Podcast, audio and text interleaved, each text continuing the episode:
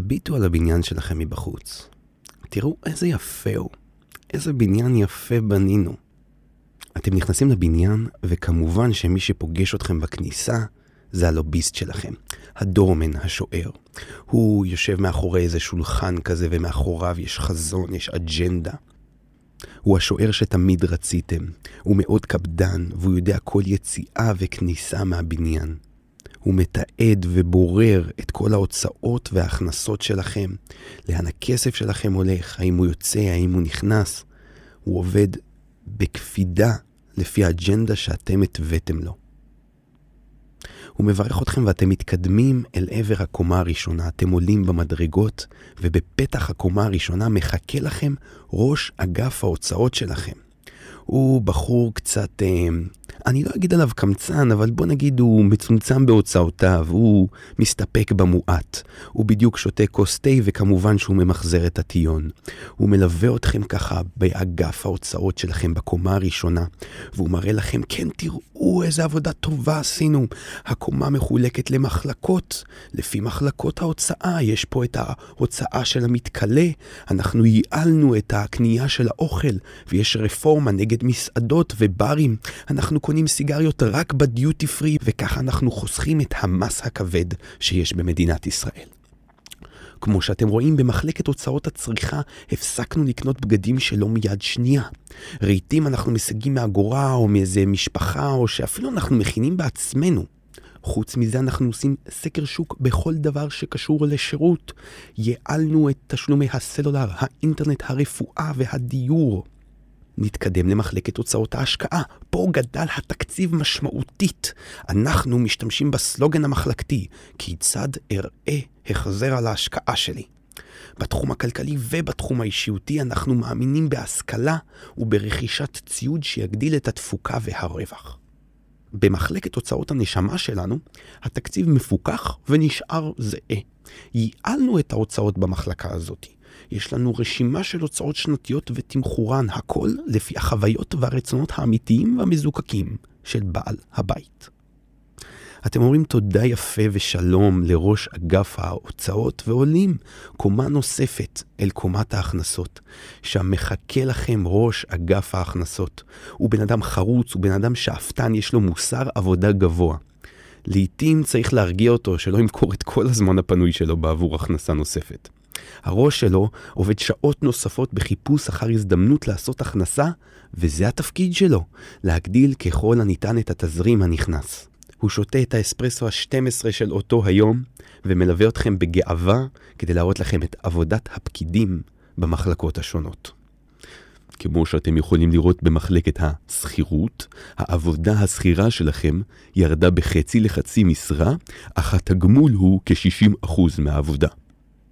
התנאים שלכם הוגמשו בעבודת השכירות שלכם ואתם יכולים גם לעבוד מהבית. כך אנחנו יכולים לתת יותר זמן למחלקת העוסק. כמובן שיש לנו תלוש וכסף מסודר נכנס כל חודש קבוע בעשירי כמו שעון שוויצרי לבנק. זה נותן לכם שקט וביטחון, ואם תרצו תוכלו להגדיל את המחלקה הזאתי, אך איני ממליץ כך. כמובן שאנחנו מנסים במחלקת השכירות שלנו ללמוד כמה שיותר מהעבודה.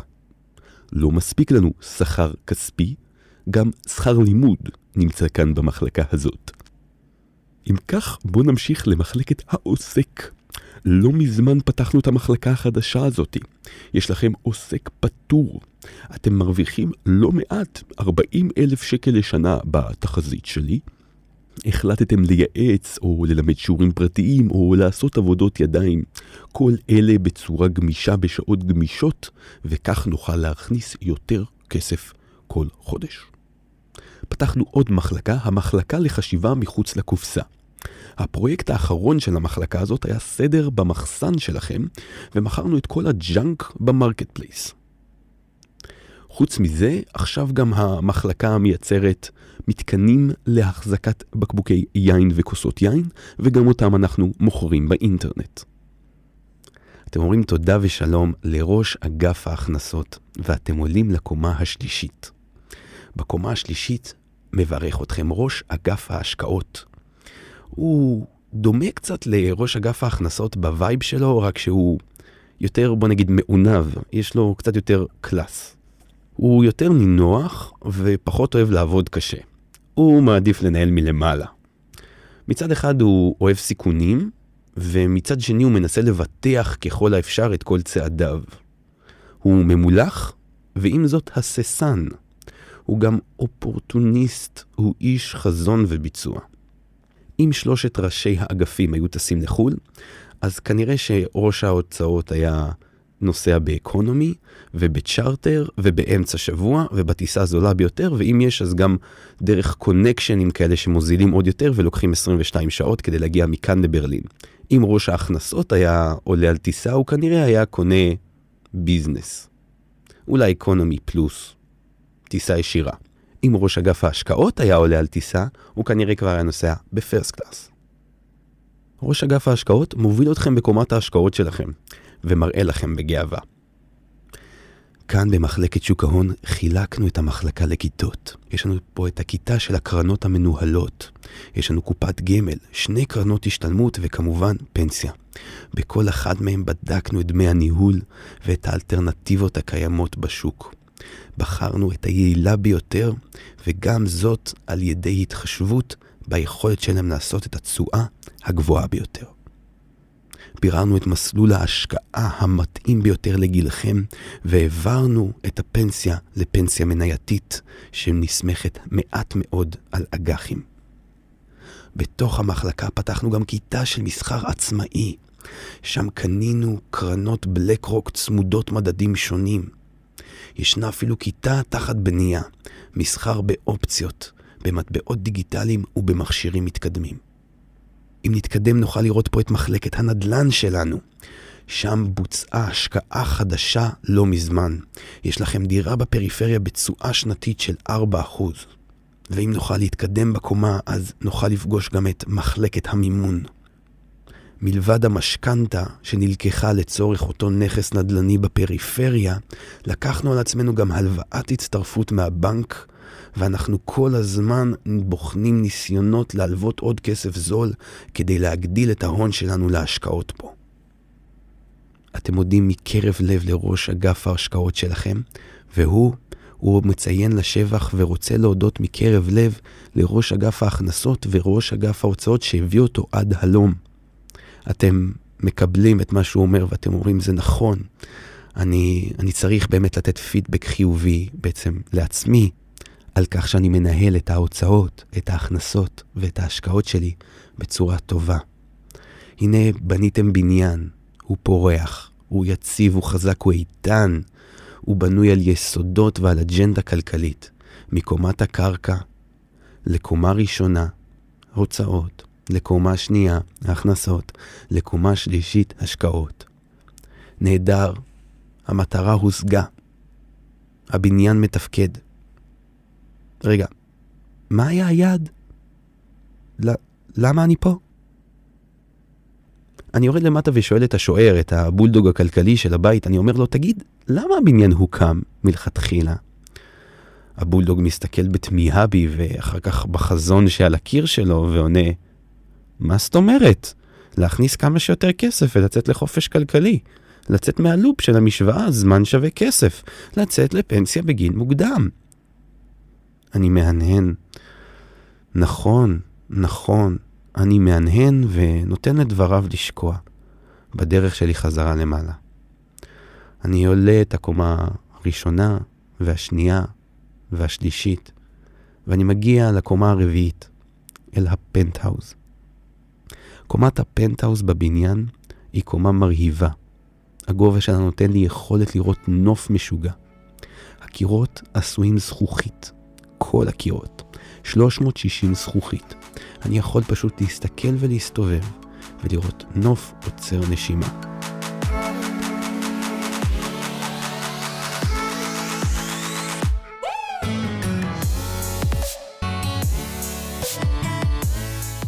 תדמיינו אולי את הבניין של אוניברסיטת חיפה, בניין עם הרבה קומות ברום של הכרמל. ואם אתם עומדים שם למעלה בבניין הזכוכית הזה ואתם מסתכלים 360, אתם רואים את הירוק של הכרמל נשפך אל תוך הכחול העוצמתי של הים התיכון. אוקיי, אז אז מה יש בקומה הזאתי? היא ריקה. אין בה כלום. יש בה רק אותנו. יש בה רק אתכם. יש בה את הזמן שלכם. זאת קומה פילוסופית. פה כסף לא מדבר. פה כסף לא עובר בסף. פה כסף מקבל את המשמעות האמיתית שלו. כסף הוא אמצעי למלא את הקומה הזאתי. קומת הפנטהאוז, הקומה הרביעית, היא הקומה המאתגרת ביותר. בקומה הזאת נמצאות השאלות הקשות ביותר. זה לא שאלות קלות כמו האם בורסה או נדל"ן, האם רהיטים חדשים או מיד שנייה, האם עוסק פטור או מורשה. לא. אם בניתם בניין של התנהלות כלכלית נכונה, אני יכול להגיע לשאול את עצמי את השאלות הקשות. מי אני? מה אני רוצה? איך אני רוצה? מי צריך להיות איתי בקומה הזאת, קומת הפנטהאוז? איך אני רוצה שהעולם ייראה? למה אני רוצה להיות בעל הבית של הזמן שלי? מה המטרות שלי ומה אני רוצה להגשים בעולם? אני רגע אהיה בשקט כדי לתת לשאלות האלה לשקוע.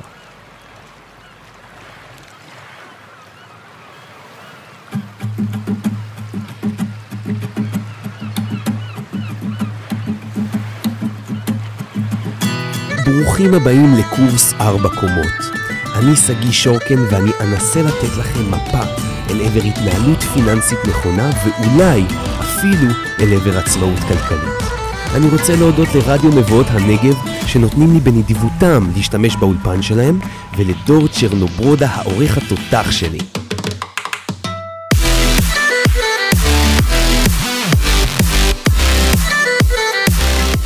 אם אהבתם את התכנים, בבקשה בבקשה, דרגו גבוה וגם תשלחו לאנשים אחרים כדי שהמידע החשוב שיש כאן יגיע לכמה שיותר.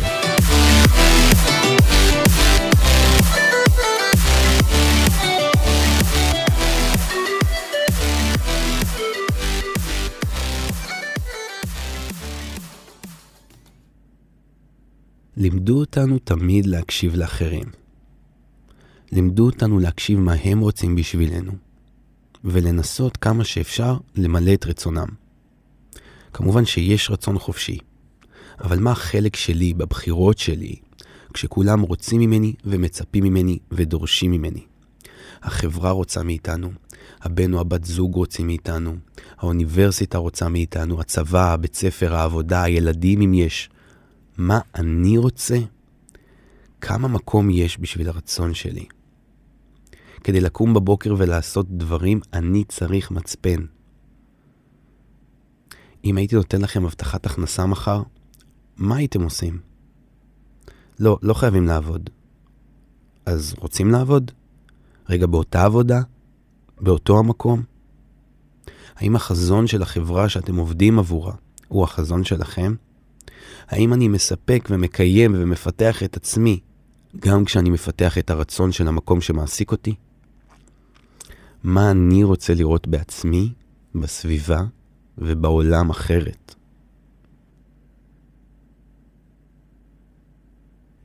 האמת היא שככל שאתה עשיר, אתה פחות רודף בצע. אתה מתפנה לשאול מה אתה באמת רוצה.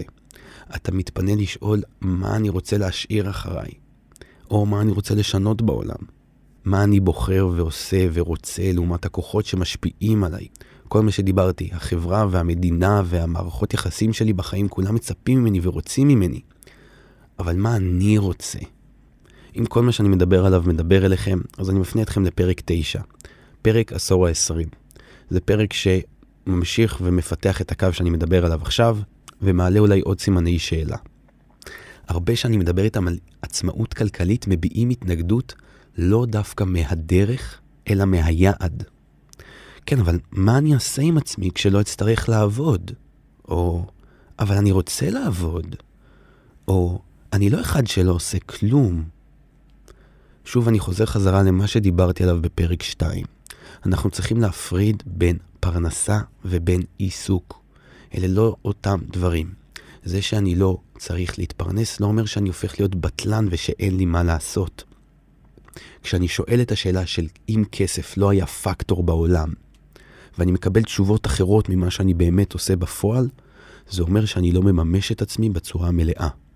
וזה לא אומר שמחר אני צריך לפרוש מעבודה ולעשות מה שבא לי. בא לי ללכת ולרוץ פשוט בשדות של שיבולים. זה מה שבא לי לעשות, אז זה מה שאני אעשה. לא, זה, זה לא בדיוק עובד ככה. צריך לבנות בניין, צריך להתנהל בצורה נכונה. צריך להתפרנס מההשקעות שלנו. ואחרי שעשינו את הדבר הזה, אנחנו משוחררים לשאול את השאלות הקשות שאני שואל פה בפרק.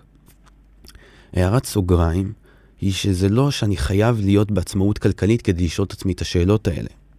חלק מהזמן שלנו יכול להיות מוקדש פשוט לעצמנו, לדברים שאנחנו אוהבים, לדברים שאנחנו רוצים לפתח, לאנשים שבא לנו לראות, לשינוי שאנחנו רוצים לראות בעולם.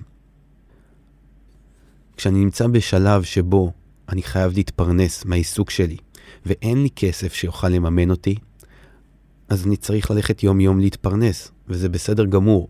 זה חלק נכבד מהחיים, שבהם נצטרך להתפרנס. אבל הייתי רוצה שיהיה לי תוכנית שיום אחד אני כבר לא אהיה מחויב לעשות את הדברים האלה. וזה לא אומר שאני צריך להתפרנס מדברים שאני לא מבסוט מהם. אני צריך להיות מבסוט במקום העבודה שלי.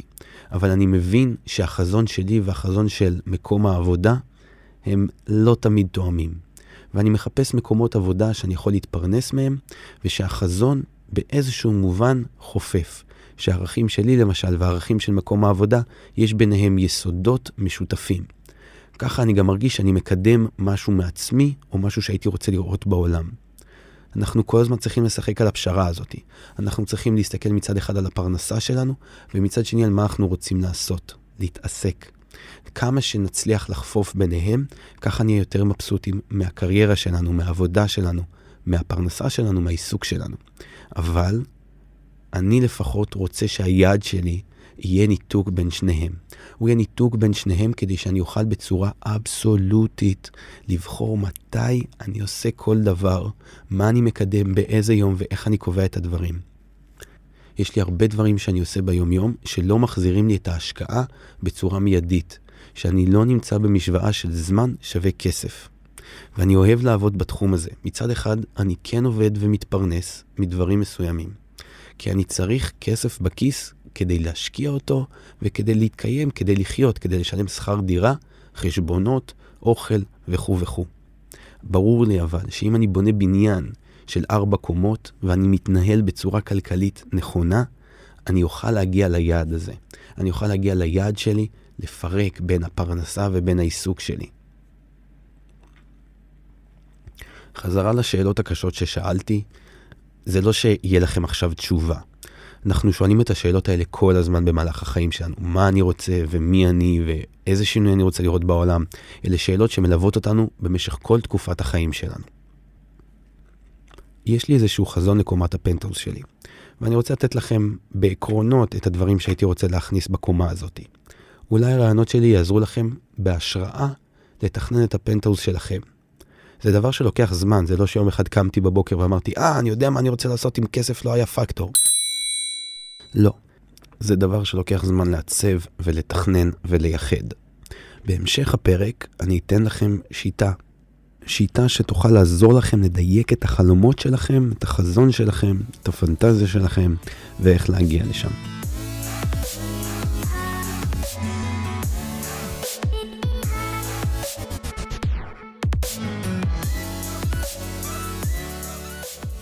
אולי זה יראה לכם קצת לא קשור, אבל כדי לדבר על מה הייתי רוצה לעשות עם הזמן שלי, ואיך הייתי רוצה לתכנן את קומת הפנטהאוס שלי, אני רוצה לדבר בכלל על המוח האנושי. אני רוצה לדבר על איך אנחנו עובדים. כל מה שאנחנו, אלה תחושות במוח. הרגשות שלנו, המחשבות שלנו, ההחלטות שלנו, התחושות שלנו, הכל קורה במוח. הכל זה נוירוטרנסמיטורים והורמונים, הכל זה מידע שעובר בגלים חשמליים מהמוח לאיברים ומהאיברים למוח. אם אנחנו מרגישים עייפות, אם אנחנו מרגישים כאב בטן, אם אנחנו מרגישים כאב מאיזה פצע, כל מה שקורה מתרחש בעצם במוח שלנו. התחושה היא לא באיבר המורגש, אלא במוח. אנחנו מפרשים את זה לתוך האיבר המורגש, כי ככה האות עובד, הוא עובד שנדע, היי, hey, כואב לך ביד דווקא. למה? כדי שנדע לטפל ביד. זה הדרך של המוח שלנו להניע אותנו לפעולה, לדאוג לעצמנו. כמו שדיברתי אז על המדינה שעובדת עם מכה על האף ועם ממתק, גם ככה המוח שלנו עובד. הוא יודע לתת לנו מכה על האף או ממתק כשאנחנו עושים התנהגות שמטיבה איתו, לפחות אחת שהוא חושב שמטיבה איתו.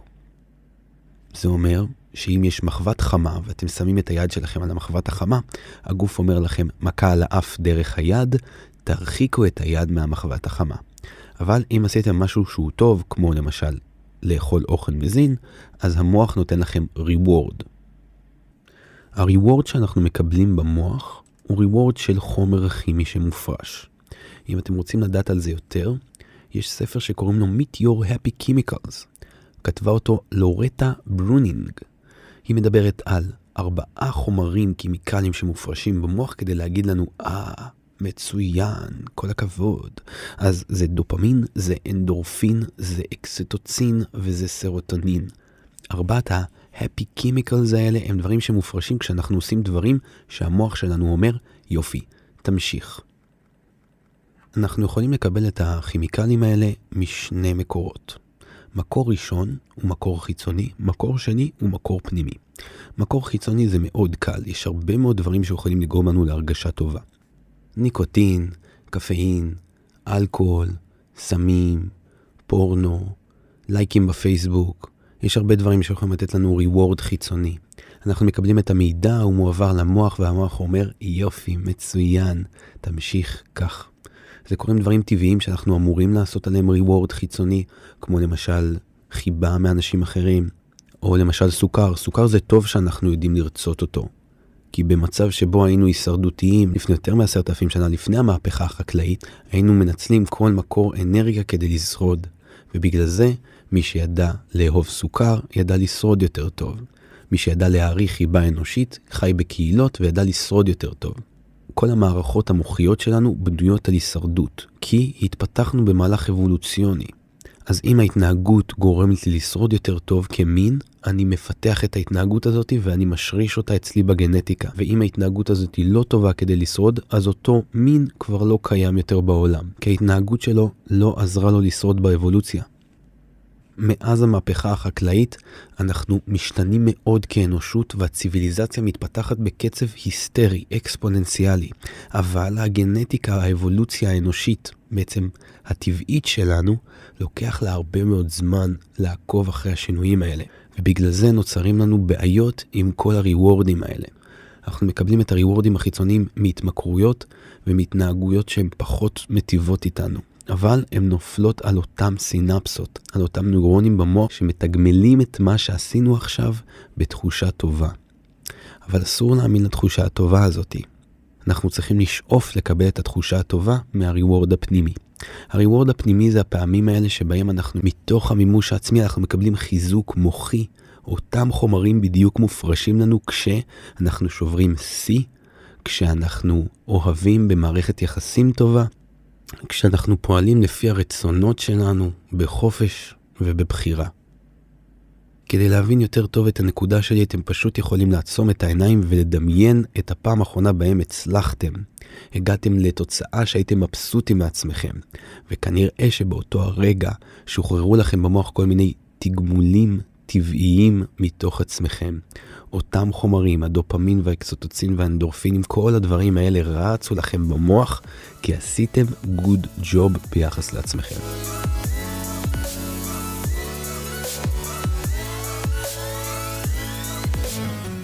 אז אחרי ההקדמה הנוירולוגית שעשינו פה, אני רוצה להתקדם אל הדברים שאני הייתי רוצה לעשות עם הזמן שלי. אתם כבר מכירים אותי טוב מאוד, את הכל אני מחלק למודלים, גם כאן יש לי מודל. זה מודל ארבעת האלמנטים. האלמנטים שלי הם כאלה, עונג, חוויה, לימוד ויצירה. אלה ארבעת האלמנטים שלי. והייתי רוצה להשקיע את הזמן שלי בארבעת האלמנטים האלה. אנחנו הולכים עכשיו לדבר על כל אלמנט ולהבין את הערכים שנמצאים בבסיס האלמנט בעצם. אז האלמנט הראשון הוא אלמנט העונג. אלמנט העונג זה האלמנט שקשור לחושים שלנו ולפיזיות שלנו ולתחושות שלנו שמושפעות כמובן בצורה נוירולוגית בין הסביבה ובינינו.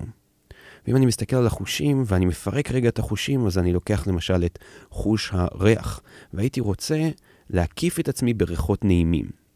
אם אני לוקח את חוש הטעם, אז אני רוצה לאכול אוכל טעים. כמובן, גם מזין, בריא, מעולה, אבל אני משתמש ביכולת שלי, שהיא בעצם יכולת ריחנית, אל הטעם, ואני רוצה להתענג מהדבר הזה. מה מענג אותי? ה-reward שאני מקבל במוח, על בסיס ההרכב הנכון במזון, שנותן לי את הדברים הנכונים. וככה המוח שלי מתגמל אותי ב-reward נכון. חוץ מזה, יש לי את כל העניין של המגע בתוך החושים. אם אנחנו מתחבקים, אנחנו יכולים לשים לב שפתאום אנחנו בתחושה טובה יותר. ואני לא מדבר על חיבוק שלום שטופחים על השכם כזה תוך שתי שניות ועוזבים. אם תיקחו מישהו ותחבקו אותו ותשארו נינוחים למשך 10, 15, 20, 30 שניות, אתם תרגישו שהמוח שלכם נותן לכם reward. מופרש אצלכם אותם דוסים, מופרשים בהמוניהם, ונותנים לכל הגוף שלכם תחושה חיובית. אם אני מתקדם במובן המגע, אני אגיע בסופו של דבר למיניות. ואני לא צריך לספר לכם שבמיניות אנחנו חווים את אותם ריוורדים. ככל שהפרטנרים שלנו הם פרטנרים יותר נכונים לנו, שמכירים אותנו ועושים לנו יותר טוב, ככה הריוורדים שלנו יותר עוצמתיים ואיכותיים. אם אני רגע הולך ושם את החושים בצד, אז כל המערכות הגופניות שלי בעצם, אני יכול להשתמש בעונג.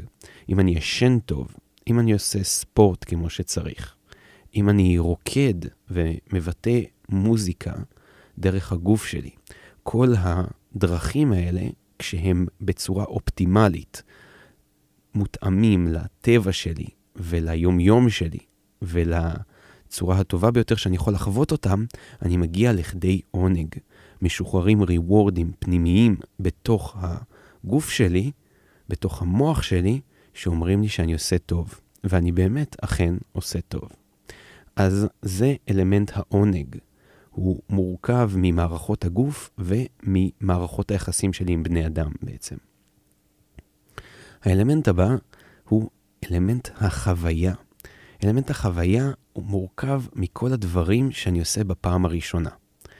אם אני לומד על עצמי דרך חוויות חדשות, אני יוצא מאזור הנוחות שלי ואני גדל.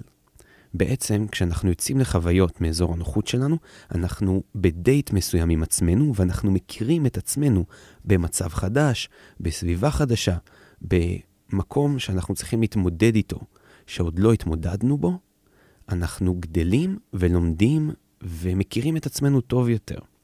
אז כל דבר שאני עושה בפעם ראשונה, או שאני בו פוגש את עצמי בצורה חסרת אמצעים, אני קורא לזה חוויה. וזה יכול להיות טיולים בארץ ובחו"ל, זה יכול להיות כל ספורט אקסטרים שאנחנו עושים, זה יכול להיות לאכול משהו פעם ראשונה. זה יכול להיות כל דבר שאף פעם לא עשיתי, והנה, למדתי על עצמי. אבל אני רוצה להוסיף לחוויה עוד איזשהו ערך ועוד איזשהו הרכב, וזה כל העניין של הפחדים, וספציפית להתגבר על פחדים. אם אני חוזר אחורה חזרה, ואני מדבר על ההישרדות, על האבולוציה האנושית, לא רק האנושית, של כל המינים, אבל אבולוציה אומר לשרוד.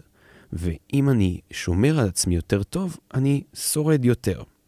אז פחד הוא איזשהו שארית אבולוציונית שלנו, כדי שנוודא שאנחנו לא מתים. איך זה עובד? המינים שפחדו מדברים מסוימים שגרמו למוות, מנעו את המוות שלהם, ובכך השתמרו יותר טוב והתרבו יותר טוב ושרדו.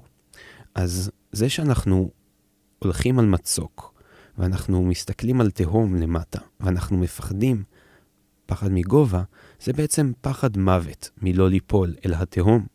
ואם המין מחזיק בפחד הזה, הסיכוי שהוא ייפול נמוך יותר. אותו דבר עם מים עמוקים. יש לנו פחד קמאי עתיק מלשחות בים פתוח. ולשחות בים פתוח זה באמת דבר מסוכן. יכולים לבוא לי כל מיני חיות טורפות מהמים. יכול להיות שאני לא יודע לשחות ואני אטבע. יכול להיות שתהיה סערה. יכול להיות שהכוחות שלי ייגמרו כשאני באמצע הים, וכדי לחזור חזרה לחוף, אני כבר אאבד את כוחי ואטבע. יש הרבה סכנות בלשחות בים פתוח, ולכן גם יש לנו איזשהו פחד ממים עמוקים. הפחדים שלנו הם לא רק פחדים פיזיים של גובה או של מים או של חיות, אנחנו מפחדים גם מחיות שיכולות להזיק לנו. הפחדים שלנו הם גם פחדים של מה חושבים עליי. אנחנו קוראים לזה פחד במה או פחד קהל בדרך כלל, וזה פחד מאוד עתיק והגיוני שקיים אצלנו. אז נחזור רגע אחורה ללפני המהפכה החקלאית, אנשים חיו בשבט. ונידוי מהשבט, אם לא אהבו אותך בשבט, זה גזר דין כמעט ודאי למוות. חרם היום נותן לנו את אותה תחושה עתיקה של אני הולך למות, כי לא אוהבים אותי. מה חושבים עליי? זה גם פחד מוות. פשוט שמבוטא בצורה קצת אחרת. זה חברתי, זה לא ליפול ממצוק או לטבוע, אבל זה פחד מאוד מאוד קיים, שכנראה כולנו חווים או חווינו באיזשהו שלב בחיים שלנו. אז לאלמנט החוויה, אני רוצה להוסיף התגברות על פחדים.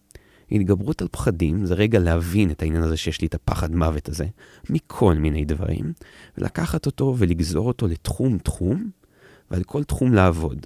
אז פחד במה או פחד קהל, זה איך אני עובד על היכולת שלי לעמוד מול אנשים ולהעביר מידע. בצורה הכי טבעית שיש. מה זה אומר הכי טבעית שיש? שאני לא אתקע, שאני לא אגמגם, שלא תהיה לי בעיה עם העברת המידע, שהיא תעבור בצורה הטובה ביותר. יש לי פחד מגובה. איך אני עובד על פחד מגובה? אני אישית עשיתי בשביל זה קורס מדריכי סנפלינג. כי אם אני עכשיו נמצא הרבה זמן בגובה, מתישהו אני מתגבר על כל הסיפור הזה. פחד ממים עמוקים, העצה שלי היא ללכת לעשות קורס צלילה. זאת הדרך הטובה ביותר שאני מצאתי כדי לעבוד על העניין הזה. אז בתוך חוויה אני מכניס התגברות על פחדים. לעמוד פעם ראשונה מול קהל, זאת חוויה גם ראשונית וגם לעבוד על פחד. אני גם מנסה לעשות את הדברים האלה, ומנסה לעבוד על הדברים האלה. הפודקאסט הזה זה עוד דרך שלי להתגבר על הפחד הזה. פחד שקיים בכולנו, פחד קהל. דרך אחרת שעשיתי את זה, זה להעלות קטע סטנדאפ. לפני כמה שנים העליתי קטע סטנדאפ באיזה בר בבאר שבע וצחקתי על סטודנטים. אתם יכולים לגשת ליוטיוב ולראות את הקטע הזה.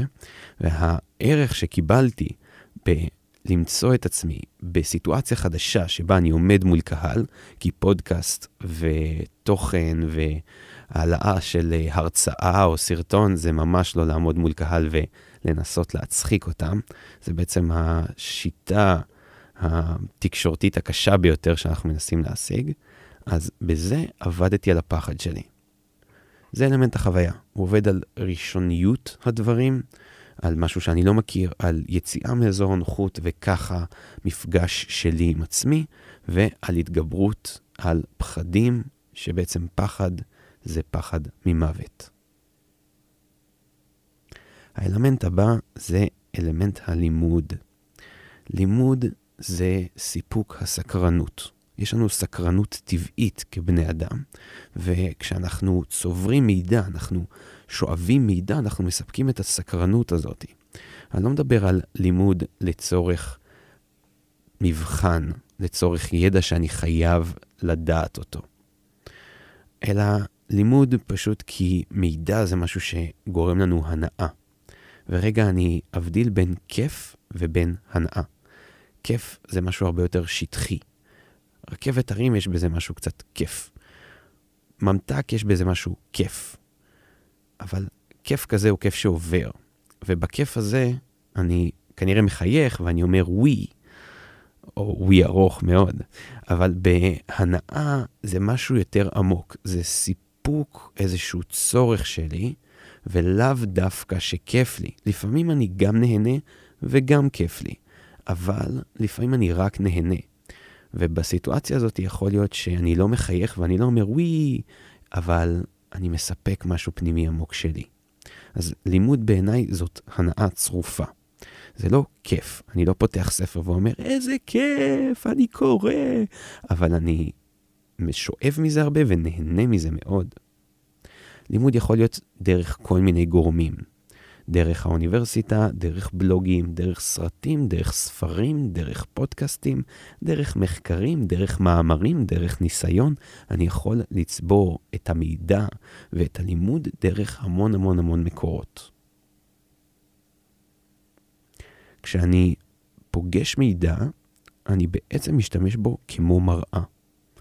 הספר שאני קורא הוא מראה שמשקפת אליי כל מיני ערכים ותובנות וזרמים תודעתיים שקורים אצלי.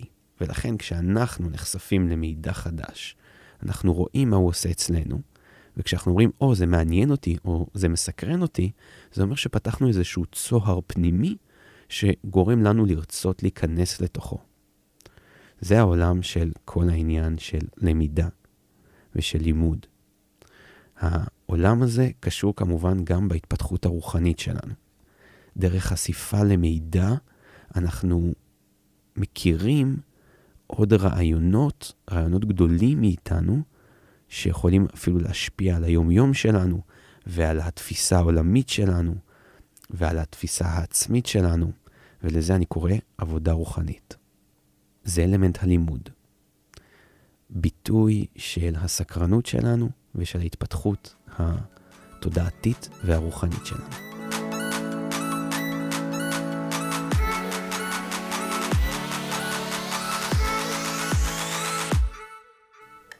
האלמנט האחרון הוא אלמנט היצירה. זה אלמנט שבו אנחנו משתמשים באנרגיה שכבר קיימת בעולם, ואנחנו מרכיבים מתוך האנרגיה הזאתי משהו חדש. בדרך כלל אנחנו חושבים על זה כעל ביטוי פיזי של עצמנו. אבל זה לא חייב להיות ביטוי פיזי, זה יכול להיות גם ביטוי רוחני, כמו כתיבה או כמו יצירה מוזיקלית. אז האלמנט הזה, אלמנט היצירה, הוא הביטוי שלנו דרך אנרגיה שקיימת אל תוך יצירה של משהו חדש, אל תוך קיום של משהו חדש. דיברתי קצת גבוה, אבל אם אני מוריד את זה רגע לקרקע ומשתמש בדוגמאות, אז זה יכול להיות עבודה בעץ שאני אוהב לעשות, זה יכול להיות עבודת קרמיקה, כל עבודת הידיים שאנחנו מבצעים, כל האומנות שאנחנו יכולים לעשות, וזה יכול להיות גם כתיבה ושירה וניגון, כל מה שאנחנו גם יוצרים שהוא לא פיזי, שהוא לא מוחשי. אלה היו ארבעת האלמנטים שלי. ושימו לב שהם גם מתאימים לחלוקה הזאת של האלמנטים של מים, אש, אדמה ורוח. איך אני מחלק אותם? אני שם את עונג באלמנט האש, אלמנט תחושתי, בוער. אני שם את מים באלמנט החוויה. אנחנו צריכים לדעת לזרום עם החוויה ועם הדברים שהטבע נותן לנו, וככה ללמוד על עצמנו יותר, אבל בלי להתנגד, בעצם להתמסר לתוך התהליך. אני שם כמובן את הלימוד ברוח, אני לא חושב שאני צריך להסביר הרבה, ואני שם את אלמנט היצירה באדמה. נכון, יש לי גם יצירה שהיא לא מוחשית, אבל גם היא משהו שאני חורט, שאני יוצר ושאני משאיר אחריי.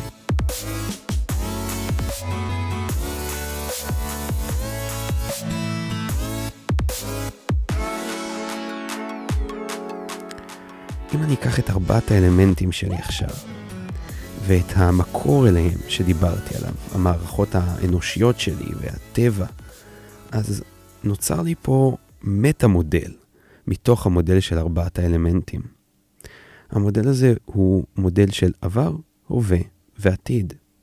עבר, איפה התפתחנו כמין, ומאיפה הגענו, הטבע, ומה הדברים שמניעים אותנו, המערכת הנוירולוגית שלנו.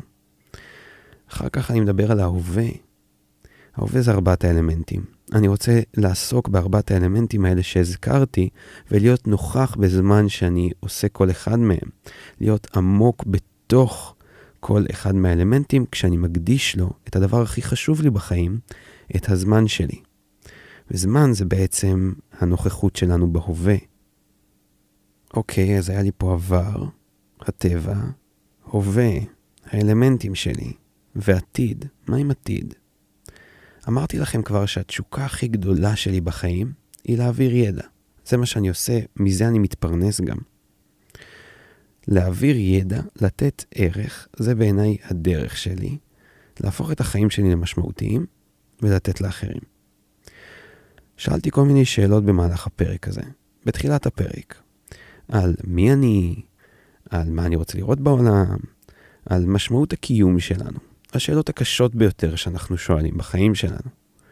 וכשהעמקתי ושאלתי את עצמי עוד פעם ועוד פעם את השאלות האלה, הגעתי לאותה תשובה. הגעתי לתשובה שהמשמעות שלנו, חלקה, היא במה אנחנו מעבירים הלאה, במה אנחנו תורמים לאחרים, במה אנחנו נותנים ערך, במה אנחנו משאירים אחרינו. וכשזאת התובנה שלי, אני מבין שההווה שלי, ארבעת האלמנטים שלי, בסופו של דבר מתורגמים לנתינה, ללהעביר קדימה. וזה הופך כל רגע שלי בהווה לרגע משמעותי. כל דבר שאני עושה מתורגם בסופו של דבר לא רק לעצמי, אלא גם לאנשים אחרים. וכשהתובנה הזאת נפלה לי, כשהאסימון הזה נפל לי, התחלתי ליהנות הרבה יותר מכל דבר, והתחלתי לראות משמעות הרבה יותר גדולה בכל טוב שאני מקדם בו את עצמי. התחלתי לראות שהחיים שלי קשורים לחיים של אנשים אחרים, שהטוב שלי, שהאושר שלי, שהפיתוח שלי, שהקידום שלי, הוא בפועל קידום, פיתוח, עשיית טוב לאנשים אחרים. אני רוצה לשתף אתכם במשפט שאני אומר בכל בוקר שאני קם. מין תזכורת כזאתי לעצמי. היא עובדת ככה. זכיתי בעוד יום, בשמש שזרחה ושתשקע, בהזדמנות לעונג חוויה, לימוד ויצירה, בעשיית טוב למעני ולמען אחרים. איזה אושר.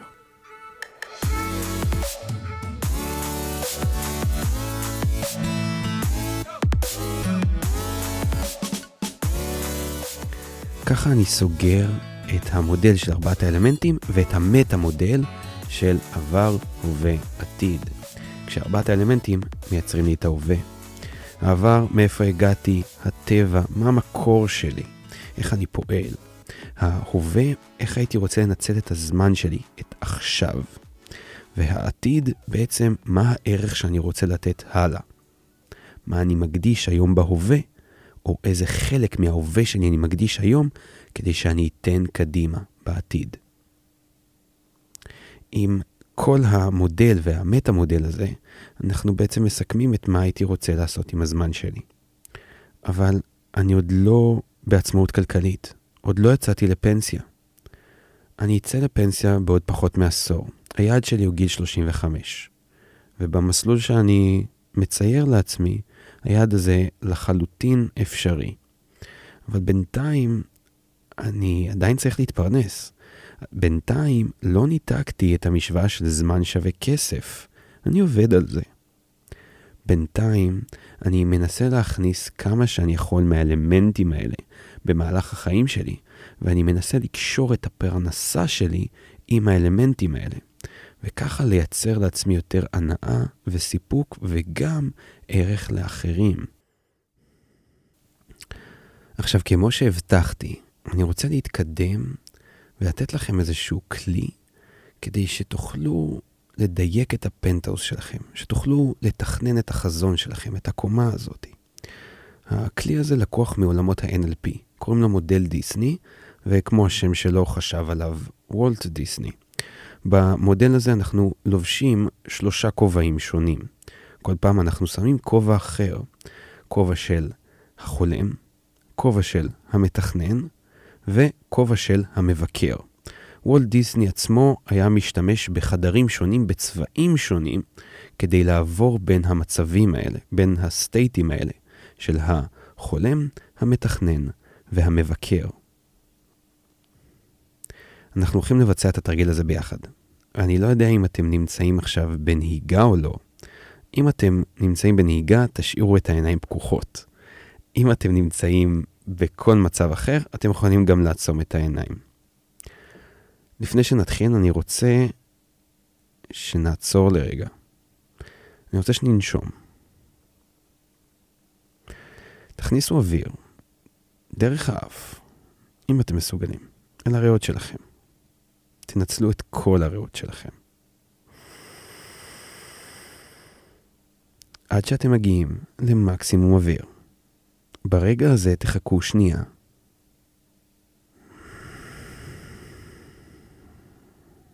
ותוציאו עד כשאין בכלל אוויר בריאות. חכו שם שנייה ושוב. קחו אוויר למקסימום היכולת שיש לכם בריאות.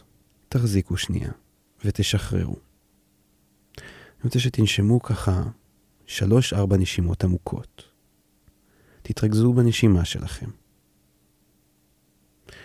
תתרכזו בתחושות שיש לכם בגוף. ועכשיו שאתם במודעות קצת יותר מוגברת, אני רוצה שנתחיל. אני רוצה שתשימו את הכובע של החולם. זה הכובע של הפנטזיונר. הכל מותר. אין מגבלות, אין אבל, אין אם. אנחנו מסתכלים איקס שנים קדימה. איקס בספרות רומיות זה עשר, אבל אתם יכולים להסתכל גם שבע שנים קדימה או 12 שנים קדימה, זה לא משנה. אתם מסתכלים קדימה, אל יעד רחוק. אני רוצה שתיכנסו לתחושה שקיימת שם. בעוד איקס שנים, איזה תחושה אתם מרגישים? איפה אתם נמצאים? רגשית, מנטלית, איפה אתם נמצאים? איפה אתם נמצאים מבחינת הסביבה שלכם? מה אתם רואים מסביב?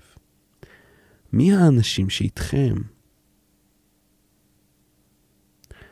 מה עשיתם כדי להגיע ליעד הזה? מה הצלחתם? מה ניצחתם? מה למדתם? איזה כלים פיתחתם? איך אתם יודעים שאתם בעצם ביעד שלכם? איך אתם יודעים שאתם במקום בו אתם רוצים להיות? ככל שתדמיינו בצורה מדויקת יותר את הפנטזיה, את החלום, כך תוכלו לממש אותו טוב יותר. אל תפחדו לדמיין הכל. אין שום דבר שהוא לא אפשרי כשאתם שמים את הכובע הזה. כמובן שעדיין יש לי מגבלות שחלות עליי. כמובן שאני צריך לדמיין כשיש היגיון מאחורי הדמיון שלי, אבל תשימו בצד את הלמה לא ואת האיך לא. זה לשלב הבא. עכשיו אנחנו מורידים את הכובע של החולם, ואנחנו שמים כובע חדש. אני רוצה שתשימו את הכובע של המתכנן. הכובע של המתכנן הוא ביצועיסט. אתם עכשיו מתבוננים על החזון, על החלום, על הפנטזיה של החולם, ואתם צריכים להוריד אותה לפועל. אתם צריכים להבין איך לוקחים את החזון הזה של עוד איקס שנים קדימה ומבצעים אותו.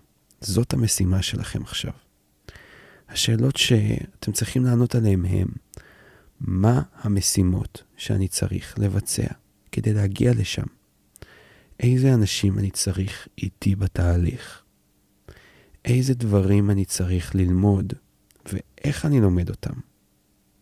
איזה כלים אני צריך שיהיו ברשותי, אפילו היום, כדי שאני אוכל להגיע אל אותו יעד. תסתכלו על החזון של החולם ותנסו לבצע אותו. תנסו לתכנן אותו בצורה הכי מדוקדקת והכי יורדת לפרטים שאפשר. אל תשאירו דברים לא פתורים. תיקחו כל דבר שאתם לא מבינים איך לעשות ותרשמו את השלבים בדרך להבנה של אותו תהליך. תחשבו מה אתם צריכים לעשות כדי להגיע ליעד הזה, כדי להיות האדם הזה בעוד איקס שנים שאתם רוצים להיות, כדי להצליח לבצע את הדברים שבעוד איקס שנים אתם תבצעו. עכשיו בכובע של המתכנן, אתם לא מנסים לשנות את הפנטזיה. אתם בסך הכל מנסים להוריד אותה לקרקע, ולהבין איך אתם גוזרים אותה לפעולות, לאקסלים, ליומן, לתיאומים, לשיתופי פעולה, לעשייה לקראת היעד הזה. אנחנו מורידים את הכובע של המתכנן, ואנחנו שמים את הכובע הבא, הכובע של המבקר. המבקר לא מבקר את החלום, הוא מבקר את התוכנית. ועכשיו שאתם לובשים את הכובע של המבקר, אל תסתכלו על החלום, תסתכלו על התוכנית. תבינו איפה יש לכם פערים, בעיות, סדקים. אתם מכירים את עצמכם הכי טוב. אתם יודעים במה אתם נופלים. אתם יודעים במה אתם מצליחים. אתם מכירים את עצמכם הכי טוב. על סמך ההיכרות שלכם עם עצמכם, ועל סמך התוכנית שאתם רואים אל מולכם, תנסו למצוא פגמים, סדקים, נקודות כשל. כל נקודת כשל כזאתי, שתעלו ותציפו, תוכלו להתגבר עליה.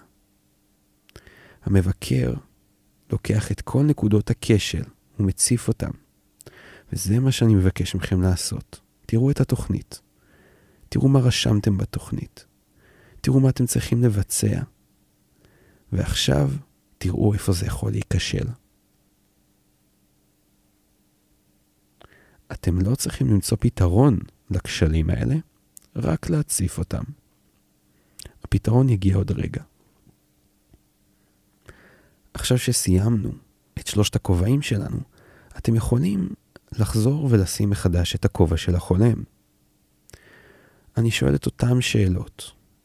אני שואל את עצמי את אותם דברים לגבי היעד שלי, לגבי החזון שלי, אבל הפעם, הפעם אתם יותר חכמים. הפעם ראיתם איך התוכנית נראית ועל מה המבקר מבקר. עכשיו אתם יכולים לחלום בצורה יותר מוחשית, יותר ויזואלית, יותר יורדת לפרטים. אל תשכחו את התחושות שלכם, ואל תשכחו לדמיין כל דבר שאתם רוצים בפנטזיה שלכם, הפעם בצורה עוד יותר עמוקה. מתוך החלום החדש, או המשויף יותר, תורידו את הכובע של החולם, ותשימו מחדש את הכובע של המתכנן. עכשיו המתכנן יכול לבצע תכנון טוב יותר, כי הוא קיבל ביקורת, וכי החולם שייף בצורה טובה יותר את החלום שלו. אפשר להישאר בלופ הזה של המודל עוד פעם ועוד פעם ועוד פעם, עד שיש לכם חזון משויף, עד שיש לכם תוכנית משויפת, וגם שעברה ביקורת עמיתים מעולה.